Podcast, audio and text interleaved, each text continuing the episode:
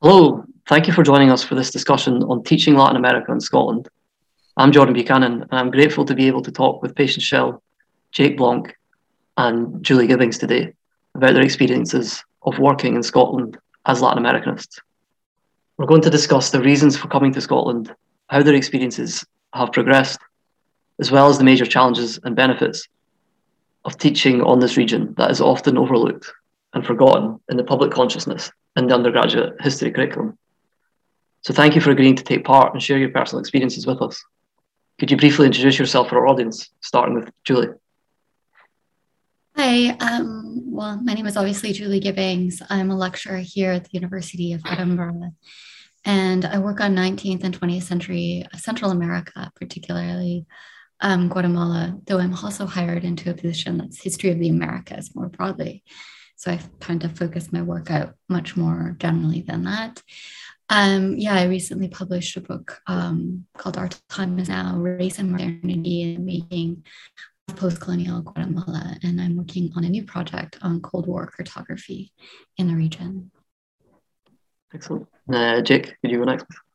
Uh, yeah, hi. Uh, my name's uh, Jake Blanc. I'm a lecturer also at the University of Edinburgh in the same uh, School of History, Classics, and Archaeology as Julie. Uh, my, my research in, is mostly on 20th century Brazil. Uh, I teach also classes on human rights and, and memory and environmental history and borderlands. Um, a few years ago, I published my first book on the history of rural mobilizations and the construction of the, the largest hydroelectric dam um, in the world at the time time. Uh, and I've uh, some new work coming out on a rebellion in the 1920s and an interior history of Brazil, and also a biography of a human rights activist and former political prisoner in Brazil.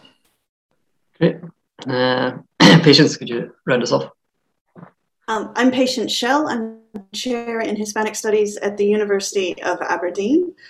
Um, I work mostly on 19th and 20th century Mexico and Chile, and I'm interested in history of science, history of collections, um, education, eugenics, gender history, a wide range of, of topics. And lately, I have finally had the time to start um, indulging my passion of almost probably more than a decade now, which is focusing on the Manual de Urbanidad by Manuel Antonio Carreño. And so I've, I've really started looking at um, the way in which this uh, etiquette guide has changed over uh, since 1853, its original publication. I'm having a lot of fun with that. Excellent. And uh, I mean, the first question is why did you come to Scotland to teach Latin American history? I think we'll go in chronological order of arrival. So, uh, Patience, if you could start us off. I was thinking you might be going in another kind of chronological order. um, I I've been in the UK since I did my uh, PhD, so I've I've been in the UK since I started my postgrad, and I worked in England before that, and I moved up to Scotland in 2012, and it's been a fantastic um, fantastic working at the University of Aberdeen. I think for me, the thing that has been most appealing about being in Scotland compared to England is the four year undergraduate program and the way in which there's greater um, choice for students in those first two years. So I think they get greater breadth and depth of education. And in the language degrees, our students are actually with us for five years generally. So you get a lot of time to really get to know your students well and see them develop over the years. And that's so fulfilling. Uh, I think Jake arrived next. Uh, yeah, Jordan, I wish I, I had a more moralistic reason to get you here. Uh, I, I, took the job in Scotland because it was the only one that was offered to me uh, when I went on the job market. So, for all our listeners out there on the academic market, life can be fortuitous. Um, so it was it was complete happenstance. I guess not complete happenstance. There was a enough of a fit between what I do and what the department was looking for. Um, but in full honesty, prior to applying for the job, it uh, you know Scotland had not really been on my radar, and for you know reasons we can get into later in this conversation, it's it's it's been absolutely uh, fantastic and a really nice fortuitous twist. Great, I thought that would be the, the most likely outcome for many people in the academic market. Uh, Julie, how about yourself? Thanks. Yeah. Um, well, I came just here in, in, in, September of 2019, so I haven't been very long. Um, but, you know, I think for me, Edinburgh was also a great choice in terms of, you know, it's, it's stuff about academic job markets and the difficulties of that. But um, Edinburgh was also a great fit because we did have and have a very quickly expanding program in Latin American history um, and Latin American studies more broadly. And I think one of the strongest, emerging to be one of the strongest programs in the UK. Um, so that uh, combined with, you know, it's a really fantastic department and an amazing city to live in, um, and that it has all these kinds of interesting opportunities. So, um, yeah, a little of all of that. Great. Um, I mean, I'm quite interested in this idea of Edinburgh, University of Edinburgh developing uh, kind of specialism in Latin America. How is that going, and like how are they driving it? I guess that's directed to both of you, Jacob and Julie. Uh, well, I, will go first, Julie. That's okay in the sense that so when I started in fall of 2017, uh, Edinburgh, we had no Latin Americanists. Um, I believe about five years prior, we had had um, a Latin Americanist. Uh, then she she moved on to Warwick, um, and so there was a total blank slate for for curricula. So that was uh, a little daunting at first uh, for me to try to figure out. Okay, how will Latin America be taught at this you know giant university? Um, and you know, I, I think the first few years uh, was fun and built a lot of excitement. The the classes that I was teaching teaching on you know on, on, on human rights in Brazil um, attracted a certain type of student that was then going to be very excited about you know those kind of more social and political themes uh, of study. And then over the next few years, we got really lucky where. Uh, we actually didn't have another explicit Latin America search that we ran, but the my first year we uh, we were hiring someone uh, for I think it was just an early modern position, and it ended up um, getting filled by our colleague uh, Meha Priyadarshini, who works on colonial Mexico with trade with the Pacific world. Um, and then the following year, we were hiring an Indigenous Americas, um, and that could have been you know anywhere in you know the the American Hemisphere, North and South America or Central America. And we were so lucky to get Julie. Right, it just as easily could have been someone who works on First Nations in Canada, or you know, and all of those things would have been fantastic also. But from the Latin America program, we're really lucky to all of a sudden go you know within a span of three years from having no one who works on uh, you know Spanish or Lusophone speaking Latin America and the Caribbean because we did have colleagues who work on the British Caribbean. Um, all of a sudden, to having a, a core with three. Um, so this was it has been very exciting, and it seems like it's been building on itself again um, for the for several years now. Excellent. Do you have anything to add there, uh, Julie? No, not really. I think that that's that you know sort of encapsulates it that we've been really fortunate to have uh, congruence of factors, and also to be developing more relations with other people over in the Spanish languages and literatures uh, department, and they've also had some new hires as well. Um, so, yeah, I think we've got a, a, bit of momentum there to build upon, um, yeah. particularly in thinking about um, postgraduate programs. Um, and stuff as well. So yeah, I mean, I'm very hopeful that Latin America takes off a little bit more in Scotland as an undergraduate there. It wasn't an option between 2015 2019, University of Dundee. It still isn't an option at that university, but hopefully uh, this is you know going to grow. Um, I was wondering, Patience, how does that contrast with your experience in Aberdeen? I'm in a language department, and it's a small department. We're, we're Spanish only. We don't do Lusophone um, or indigenous languages.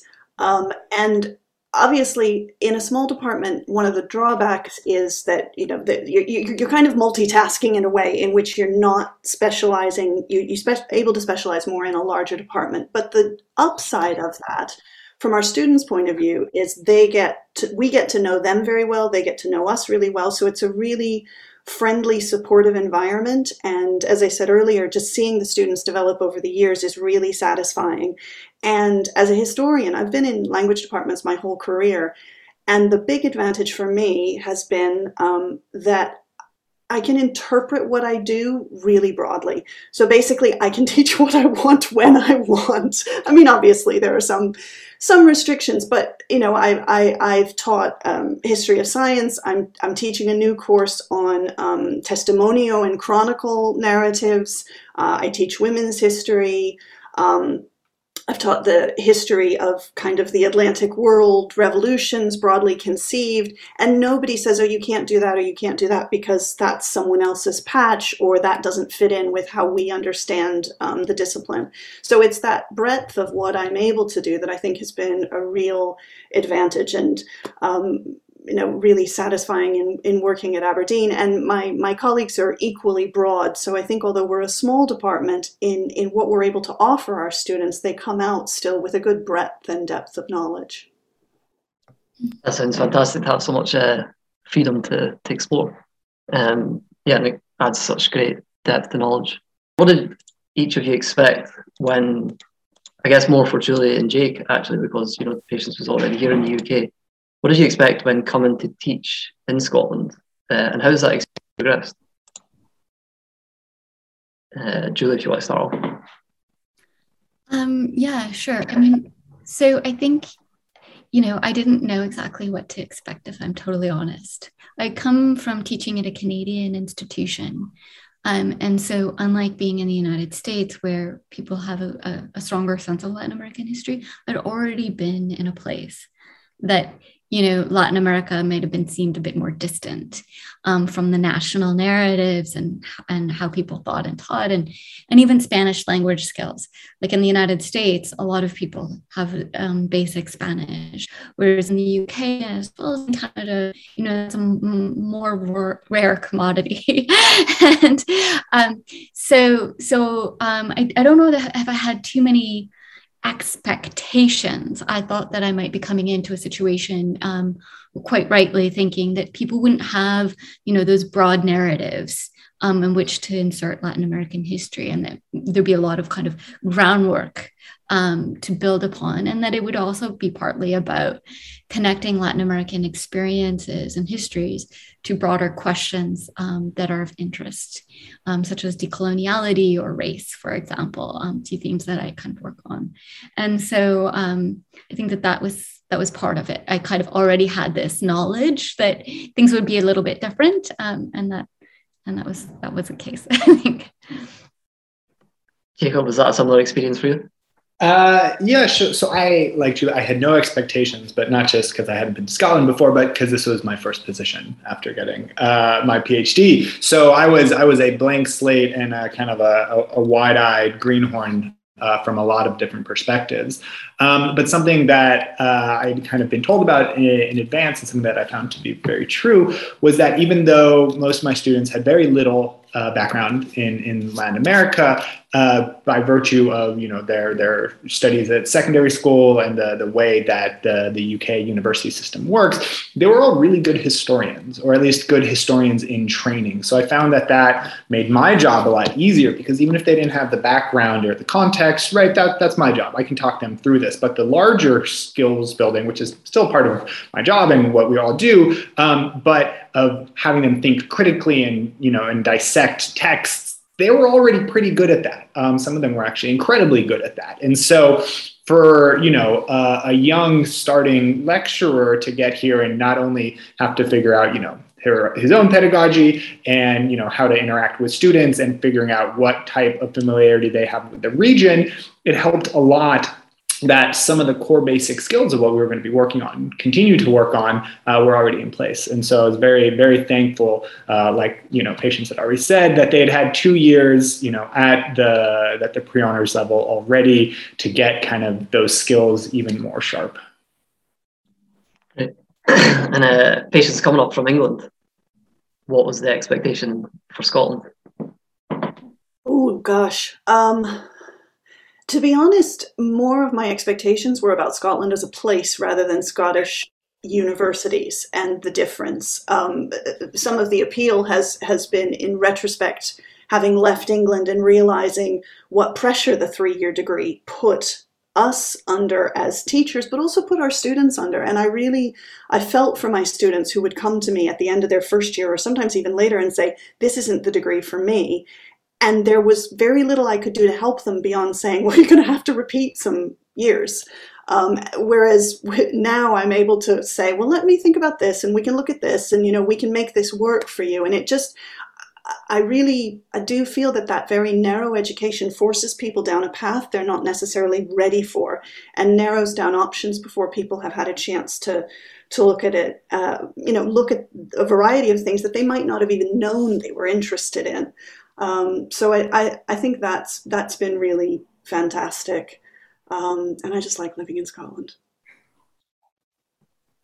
uh, what have the major challenges been for teaching Latin America in these Scottish universities, uh, starting with you, Patience? I think, as Julie and Jake were saying, um, my students don't have a lot of experience of Latin America or a lot of um, pre, well, they do have preconceived notions sometimes, but not necessarily based on um, study and and uh, you know uh, kind of reflection and, and thoughtful historical contextual understanding of of the region and its differences as well. So a lot of our students, um, they're very focused on Spain. Um, and I think for some of them, the idea of a year abroad in Latin America is really quite anxiety producing because it's so far away, and there's the sense of, of you know, if you're in Spain and something goes wrong, you can fly home for the weekend. Um, whereas if you're in Mexico or Argentina and something goes wrong, it, big or small, um, it, it's a different situation. So I, I, think for one thing, it's just kind of introducing students to Latin America and and, and showing them why um, it's worth thinking about and understanding. And one of the things I've really been interested in doing myself intellectually is looking at connections. So I I've designed a new first year course where I teach um, about what I call it Iberia and the Americas, but I'm trying to look at themes that cross these these geographic boundaries and and try and get students to see the way in which ideas and people circulated and, and concepts resurface and, and kind of get reappropriated or, or used in a new way. Um, so yeah, I think a lot of what I do is just try and help students uh, see Latin America as as an area of interest for them in, in a range of ways, both academically but also um, kind of more uh, thinking about how how they might want to to consider it for their year abroad, and then after that, some of them come back and, and want to consider it in, in other ways for for career options or or perhaps to go and live. I mean, it's a fantastic opportunity that at the University of Aberdeen you can go on an exchange to Latin America wasn't one of the options for me, unfortunately. Um, but yeah, hopefully we can continue to build those connections. Um, Jake, how's the how have the challenges been for you since being in Scotland? Um, I think one of the challenges was learning to kind of lean into the preconceived notions that students have, right? Because the extent to which that they did know about Latin America, it was probably, you know, for a few kind of headline making type awarenesses. Um, and leaning into that, by, by that, I mean, using that to say, okay, that's not wrong right? The things that you are tangentially aware of whether it's you know violent dictatorships you know during the cold war or you know football or you know like these you know extravagant amazing mexican muralists all these things that you immediately think of but you might not think past right? Let's use that as a starting point and both kind of you know interrogate why those are the only things that we happen to know about this place even if we do. And to the second point, then using that as a way to understand the deeper histories underneath that. Um, and, you know, particularly, you know, kind of as I mentioned before, the types of courses that I tend to teach at the honors level attract a certain type of student, right? These are my the students who are, you know, campus activists. They're involved with Amnesty International, right? So they're already thinking about global solidarity. And so that's great. It makes it really, really fun for me to teach these classes. That's also how I got into studying Latin America.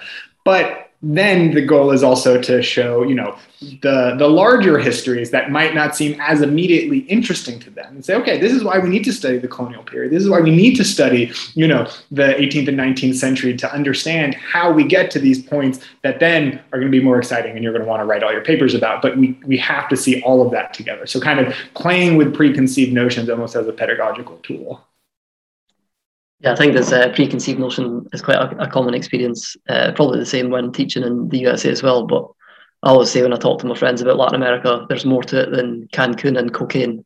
Uh, you know, there's a there's a much deeper and interesting history in there. Um, yeah, Julie, how about yourself? What have been the major challenges teaching this uh, this topic? Yeah, yeah. I mean, I think, um, like everyone said, uh, pre- previously, you know, the the to think about the preconceived notions and you know, sort of uh, an awareness of Latin America, but not a really deep understanding of the, the broader narratives and processes at play. Um, to, to move beyond the narcos, right? like what people have consumed on, on television and, and elsewhere in social media about the region. Um, and you know, using those as moments to to kind of deepen the understanding, and also to connect the region um, thematically, I think, to larger processes that they've um, that they are also aware of. So, um, thinking about like decolonizing research methods and what that means for um, for the discipline and for broader thinking about broader processes that we're you know dealing with also in the UK with around monuments and questions of race and you know Latin America has so much such a rich history there um, and such a rich historical um, and like practice around it, scholarship, whether that's testimonial or collaborative research practice or activist research, that I think that those angles also provide students with new ways to think about um, things that are relevant to them outside of Latin America as well, and to shed new light on other things that they see within within Scotland itself. Um, and so even just thinking about global capitalism, you know, you like place the Latin American narrative into that, uh, really, I think helps students to see things in a new light as well. So, yeah, I mean, I, I remember reading an essay by Eric Hobsbawm on in his book on, or post on his book on Latin America, and talking about how by looking at Latin America, what you expect to see does not normally play out, and it helps understand these concepts and practices uh, around the rest of the world. You know, Hobsbawm was a European, global European scholar, but found unique and original uh, insight from looking at Latin America. And I think that's you know a great thing for students that study anywhere else in the world is to you know have a have a look into Latin America, see how these ideas of nationalism, populism, whatever it be at the time, uh, and how that plays out in this in this region. Um, yeah, so going to move on to the individual questions uh, directed at uh, each of you. So, Patience, you've taught women making history in Mexico and Chile while in Aberdeen. Uh, so, how has this course appealed to students and promoted a wider understanding of Latin America for undergraduates? I assess that course in part by having students make arpilleras, which are fabric textile murals um, showing traditionally they um, they originated in Chile in the 1960s and really came into their own in the 70s during the dictatorship of Pinochet when they were used to represent the daily life under the dictatorship, including the, the trauma of, of disappearances and economic hardship um, caused by the dictatorship. And um, they were also a way in which struggling families could make some money and uh, became a symbol for um, resistance and solidarity during the dictatorship. Um, in any case, I, I use them. It's um, my colleague Fiona Clark at Queen's University Belfast is the one who gave me the idea, but I assessed that course with arpilleras, having students make arpilleras. And I think that's one of the things that brings the students to the course because they like i do a lot of non-traditional assessment although that's the most the most non-traditional um, but they really like engaging with the ideas in a different way. And the the process of crafting, the process of thinking about how you're going to depict a particular moment or a history through images, the process of choosing fabrics, the process of sewing and cutting and talking to people about what you're doing, it really allows the students to spend time with the research topic and to be with it in a way which writing an essay doesn't. And um, I think it helps them connect to these stories in a way that's profoundly personal and beyond uh, beyond a textbook. You know, they they they get it that these are real people. These were real people. These are real people, and these stories matter. Um, and so I, I, think that that alternative assessment is one of the things, I know it attracts students to the course, but I think it's one of the things that makes the course stand out for students as a way of really spending time with histories of women in Mexico and Chile. Fantastic. It sounds like such an innovative and interesting way to, to attract people. I have seen a, a, a video on YouTube from this Uh, I'd like to learn it myself. But um, yeah. Uh, I'm up for offering workshops. It's great. I, I really enjoy doing it. Great. We can maybe have you at uh, Dundee attracting some Latin American interest. Um, it's not too far from Aberdeen. Um, so, Jake, uh, you've taught on, or you've taught a course called Beyond Dictatorship Human Rights in Latin America. So, dicta- dictatorship often attracts the mainstream attention to Latin America. So, how did this course help increase students' understanding of the region beyond the dictatorship?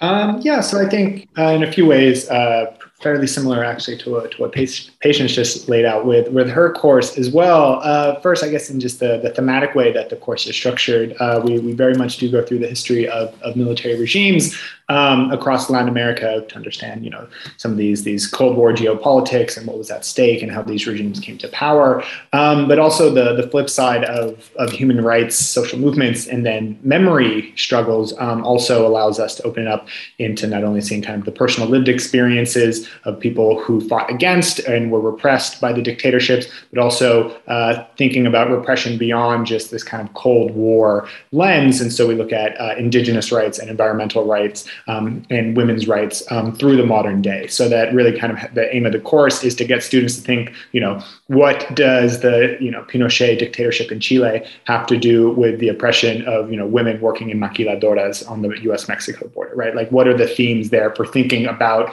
not just Latin America, but Latin America and the world, and particularly in larger geopolitics and similar to what Patience does, I think uh, this class has some very exciting kind of non-traditional assessment where the, the final essay is to analyze um, a work of testimonial, of testimonial literature. And so at first I get a lot of students be like, well, but I'm I'm, I'm not an English, you know, student. I'm not a literature student. How am I supposed to deal with this text that's basically a memoir? And sometimes I don't know if, if it's being, you know, uh, exaggerated or not. I said, aha, well, that's the point. And so we really dive into not only kind of sources and, and the genre that we normally associate with studying history, um, but really, really get into the, the nitty gritty of, of an individual's life um, who's, you know, understanding what was happening in these periods of dictatorship, both you know, during the Cold War and, and more contemporary examples of testimonial. And uh, how do you fit your specialism on Brazil into this uh, Latin American focus? Often when people um, think in Spain, like the Spanish speaking areas.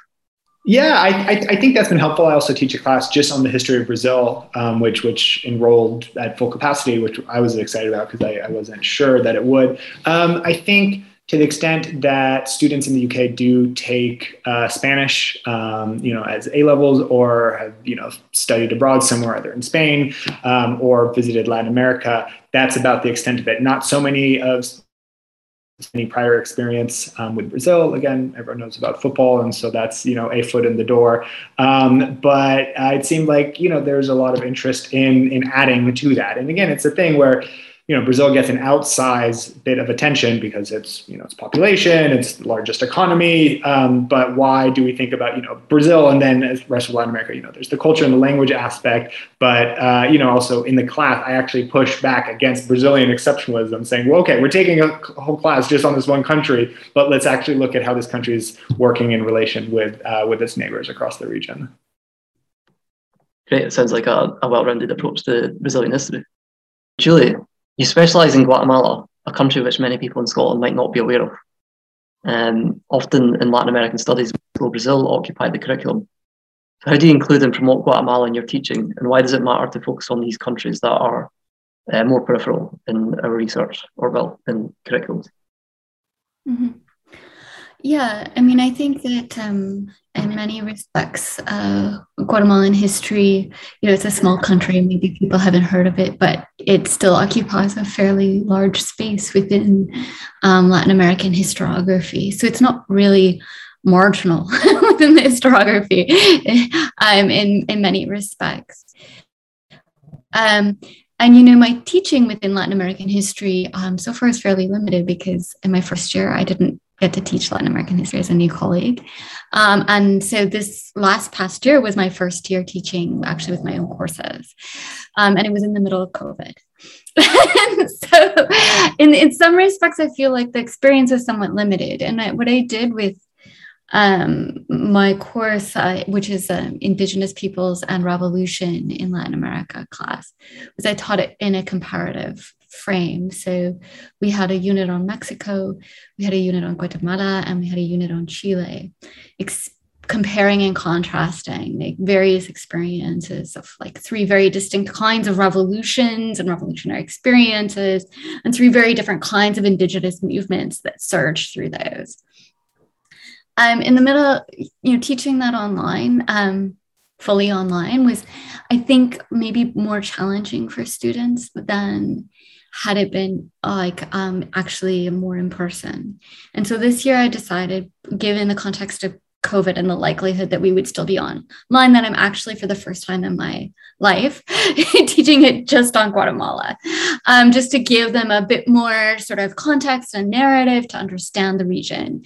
And so um, yeah, so we'll, we'll actually um, have a whole semester um, just on Guatemala, um, mainly 20th century. And I think it'll be really interesting because it'll allow the students to explore a lot more sources and to do a lot more things that are a bit more in depth.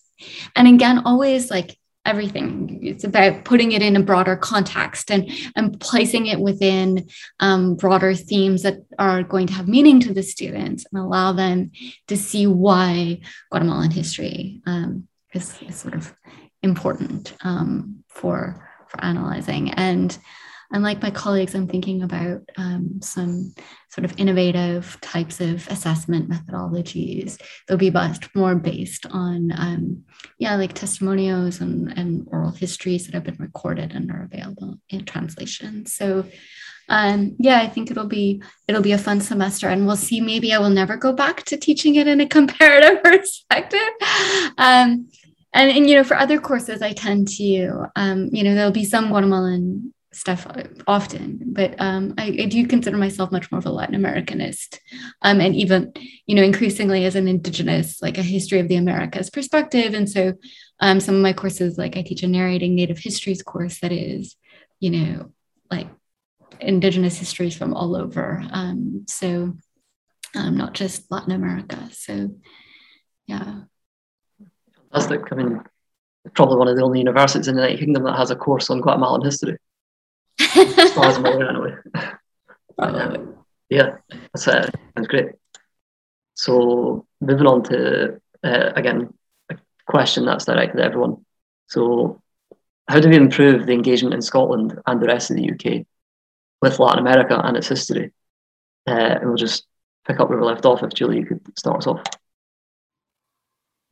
Um, yeah, I, I think that you know we what we're really offering is a widening of the curriculum, right? Um, that is, you know, can be part seen as part of a larger decolonizing of the curriculum and and turning students on to thinking about people and places that are um, maybe more distant from them in some respects, but offer them a lot um, in others.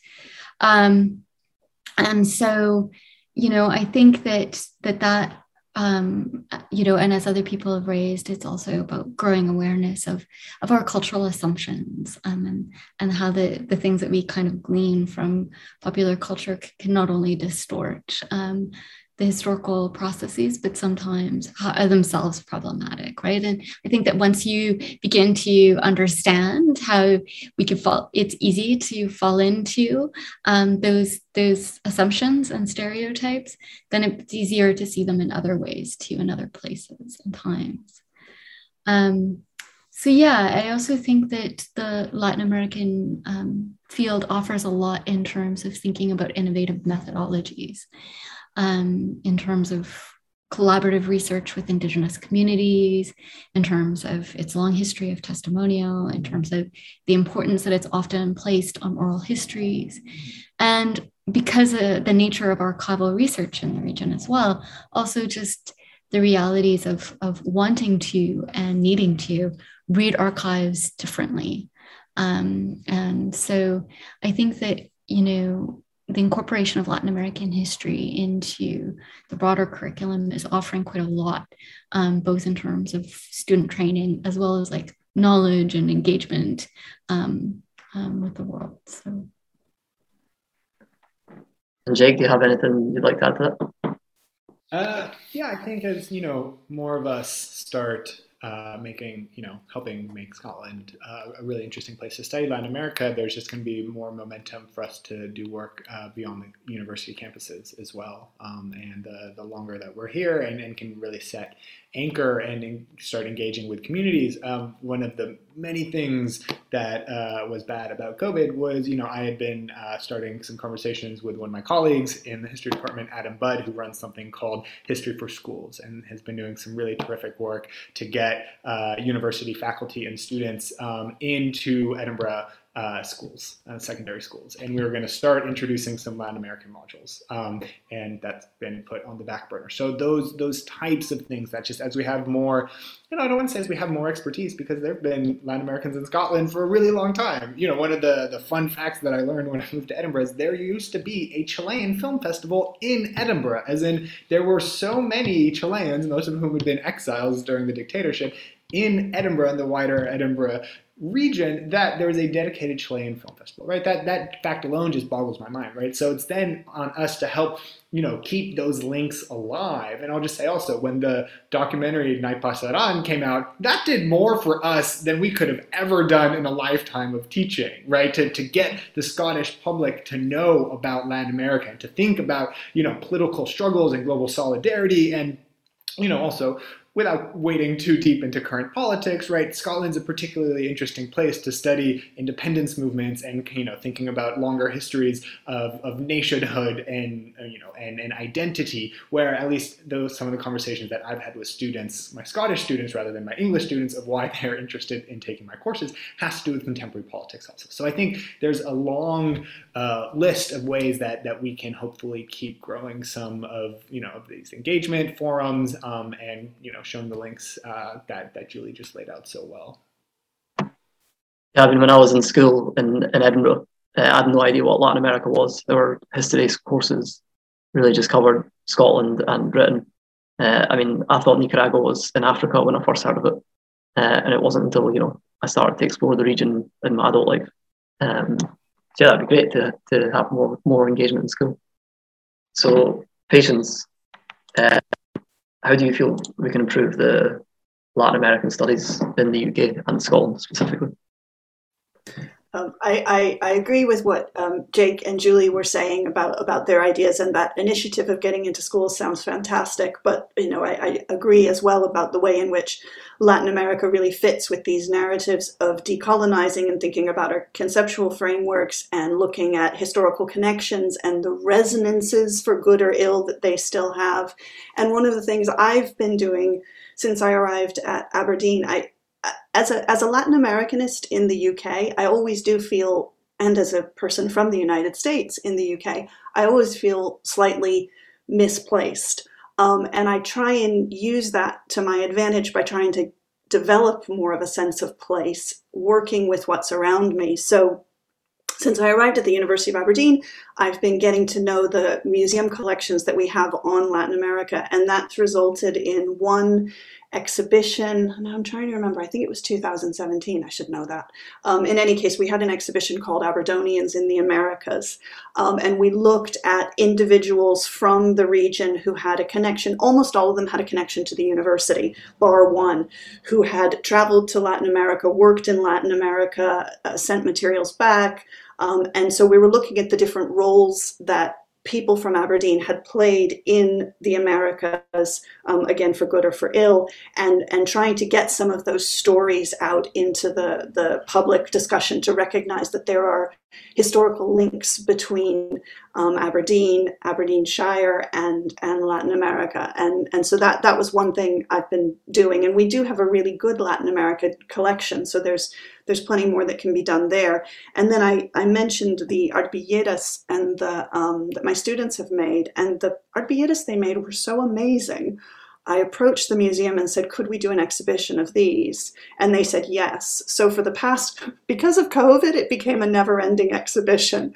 Um, it opened in October 2019, if I'm remembering correctly, and then it was extended um, it was extended for non-COVID reasons and then extended obviously for COVID reasons. But you know, the, getting the arpilleras into the um, the exhibition space on the ground floor of the Sir Duncan Rice Library in Aberdeen, which is public space, opens up stories not just about Chile, not just about the dictatorship and the history of our years, but specific stories the students were telling, whether it's about um, work in maquilas, whether it's about the uh, atrocious rates of femicide in Mexico, whether it's about um, agrarian reform um, in both countries, you know, all these different stories that the arpilleras were telling um, and and bringing that to uh, a, a, local public. And and the visitors seemed really intrigued by what they learned, and the students were so excited to have their um, their arpilleras professionally displayed.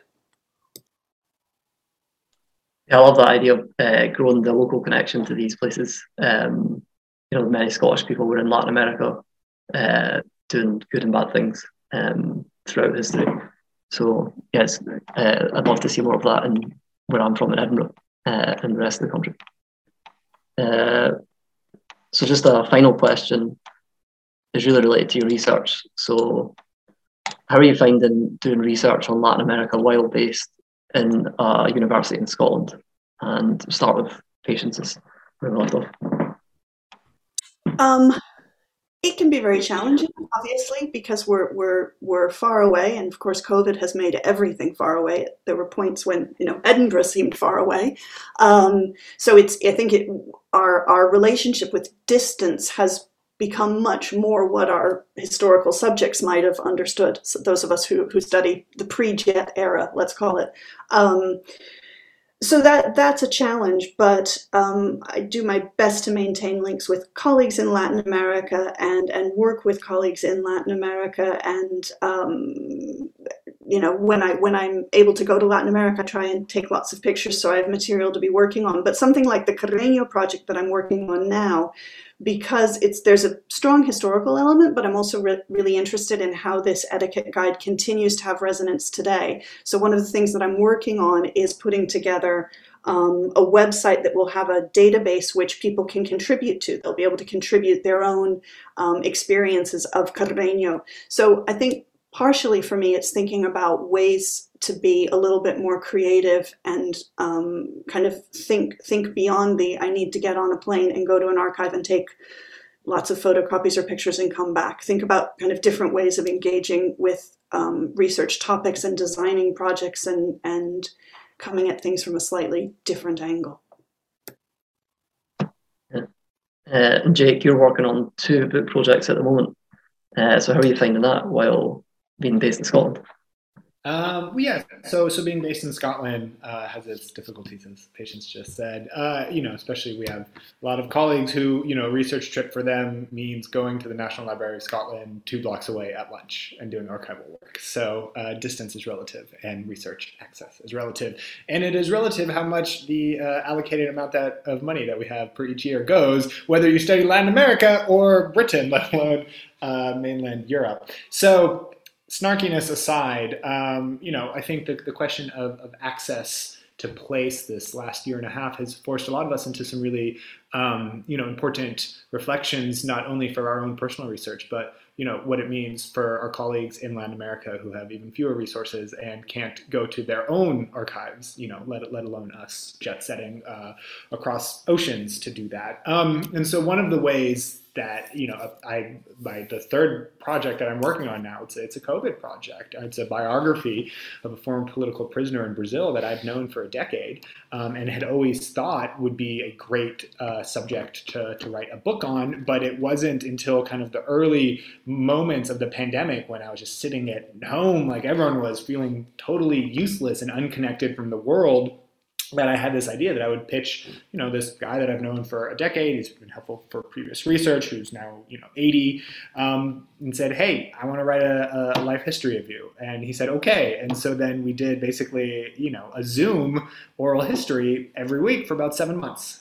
Um, and so that's that's the base of the book that I'm writing. It's not exclusively. I was actually able to get down to Brazil briefly this last year, and uh, also just using incredible digital resources that had to do, you know, during the Brazil's National Truth Commission about seven years ago. It digitized more or less the, the entire corpus of you know declassified documents relating to the dictatorship. So I've had this this wealth of, of resources both in terms of oral history, interviewing him. We have over 40 hours of research. I also then you know interviewed dozens and dozens of people in his family and you know colleagues that he had worked with, militants in the '60s, human rights activists more recently, um, and so that has given me you know the opportunity to to do something that I would have liked to do but hadn't you know had the impetus. And also again, that's couched in you know layers and layers of privilege where I've been on research leave for the last year and a half on an external fellowship. Um, so the time to start new projects um, during COVID is. Uh, you know, again, the, the just an, absurd privilege. But again, this was something that I wouldn't have catalyzed towards without kind of this this external kick in the butt to all of us. Um, I mean, to do those weekly conversations is also a great way to maintain Portuguese, which I've certainly found difficult during uh, COVID. I used to go to Yakatiyak every Monday uh, to keep my Portuguese on the go, but can't really do that now. So yeah. Uh, Julie, how about yourself? How's your how's research going in Scotland? Yeah, well, I mean, like other what people have said, um, you know, in, in many ways, um, you know, the UK has a great has great funding available for research um, that you can apply for. And of course, it's competitive, and of course, all of those things. Um, but having come from a Canadian and a US context, I would say, you know, we we do have sources resources available to us to do research. Um, and so that is, is fantastic. I think the major thing for me has been um, the COVID factor. that is kind of put things on um, on on slowdown um, in a serious way um, because I'm unable to access archives either within the United States, which you know, were opened briefly um, and have closed once again. And and in Guatemala as well, um, you know, it's not really been possible to return to to Guatemala to do research. So even though I have research money sitting and waiting for me, you know, the contexts around it are have been difficult. And of course, there are um, some digitized records available but certainly i think it forces us all to say um, you know how are we going to get back to doing this kind of work particularly in countries um, like Guatemala or elsewhere, most of Latin America, where the vaccine rollouts have been um, slower um, and the population is, is vulnerable and hospitals are full. And so um, it's really hard to know how um, all of this will shape out. And like Jake, I'm kind of now at the point of like saying, all right, so how do I go about continuing on? Um, you know doing other kinds of research and and including like thinking about um, you know there had been some um, British uh, schemes, colonization schemes in Central America in the 19th century that I'd actually have a fair amount of research already collected from the Guatemalan archives, but I can always go down to the Kew, um, which is amazing, by the way, for those of us who have worked in, elsewhere in the world. Um, it's kind of so to do something, uh, you know, around around all, like other other ways of of continuing the research for the time being. I think in normal times, um, you know, Latin America isn't quite so far away, but it does feel that at the at the present moment, and and so I think it is an important time to kind of think about how we support our Latin American colleagues. Um, and allies and friends, um, and also, you know, how we continue to do research that's meaningful. I mean, I definitely think that that's something that's on a lot of people's minds at the moment and well, hopefully uh, the situation improves soon enough. Um, but yeah, I'm going to conclude there. So again, thanks to each of you for taking time to share your personal stories with us. I hope it's been an opportunity to reflect upon your time and work here in Scotland. Moreover, I hope the audience has found it useful to appreciate pedagogy and the importance of studying Latin America across the world. If you're interested in the ongoing graduate research on this region, please browse our blog on our website. Thank you.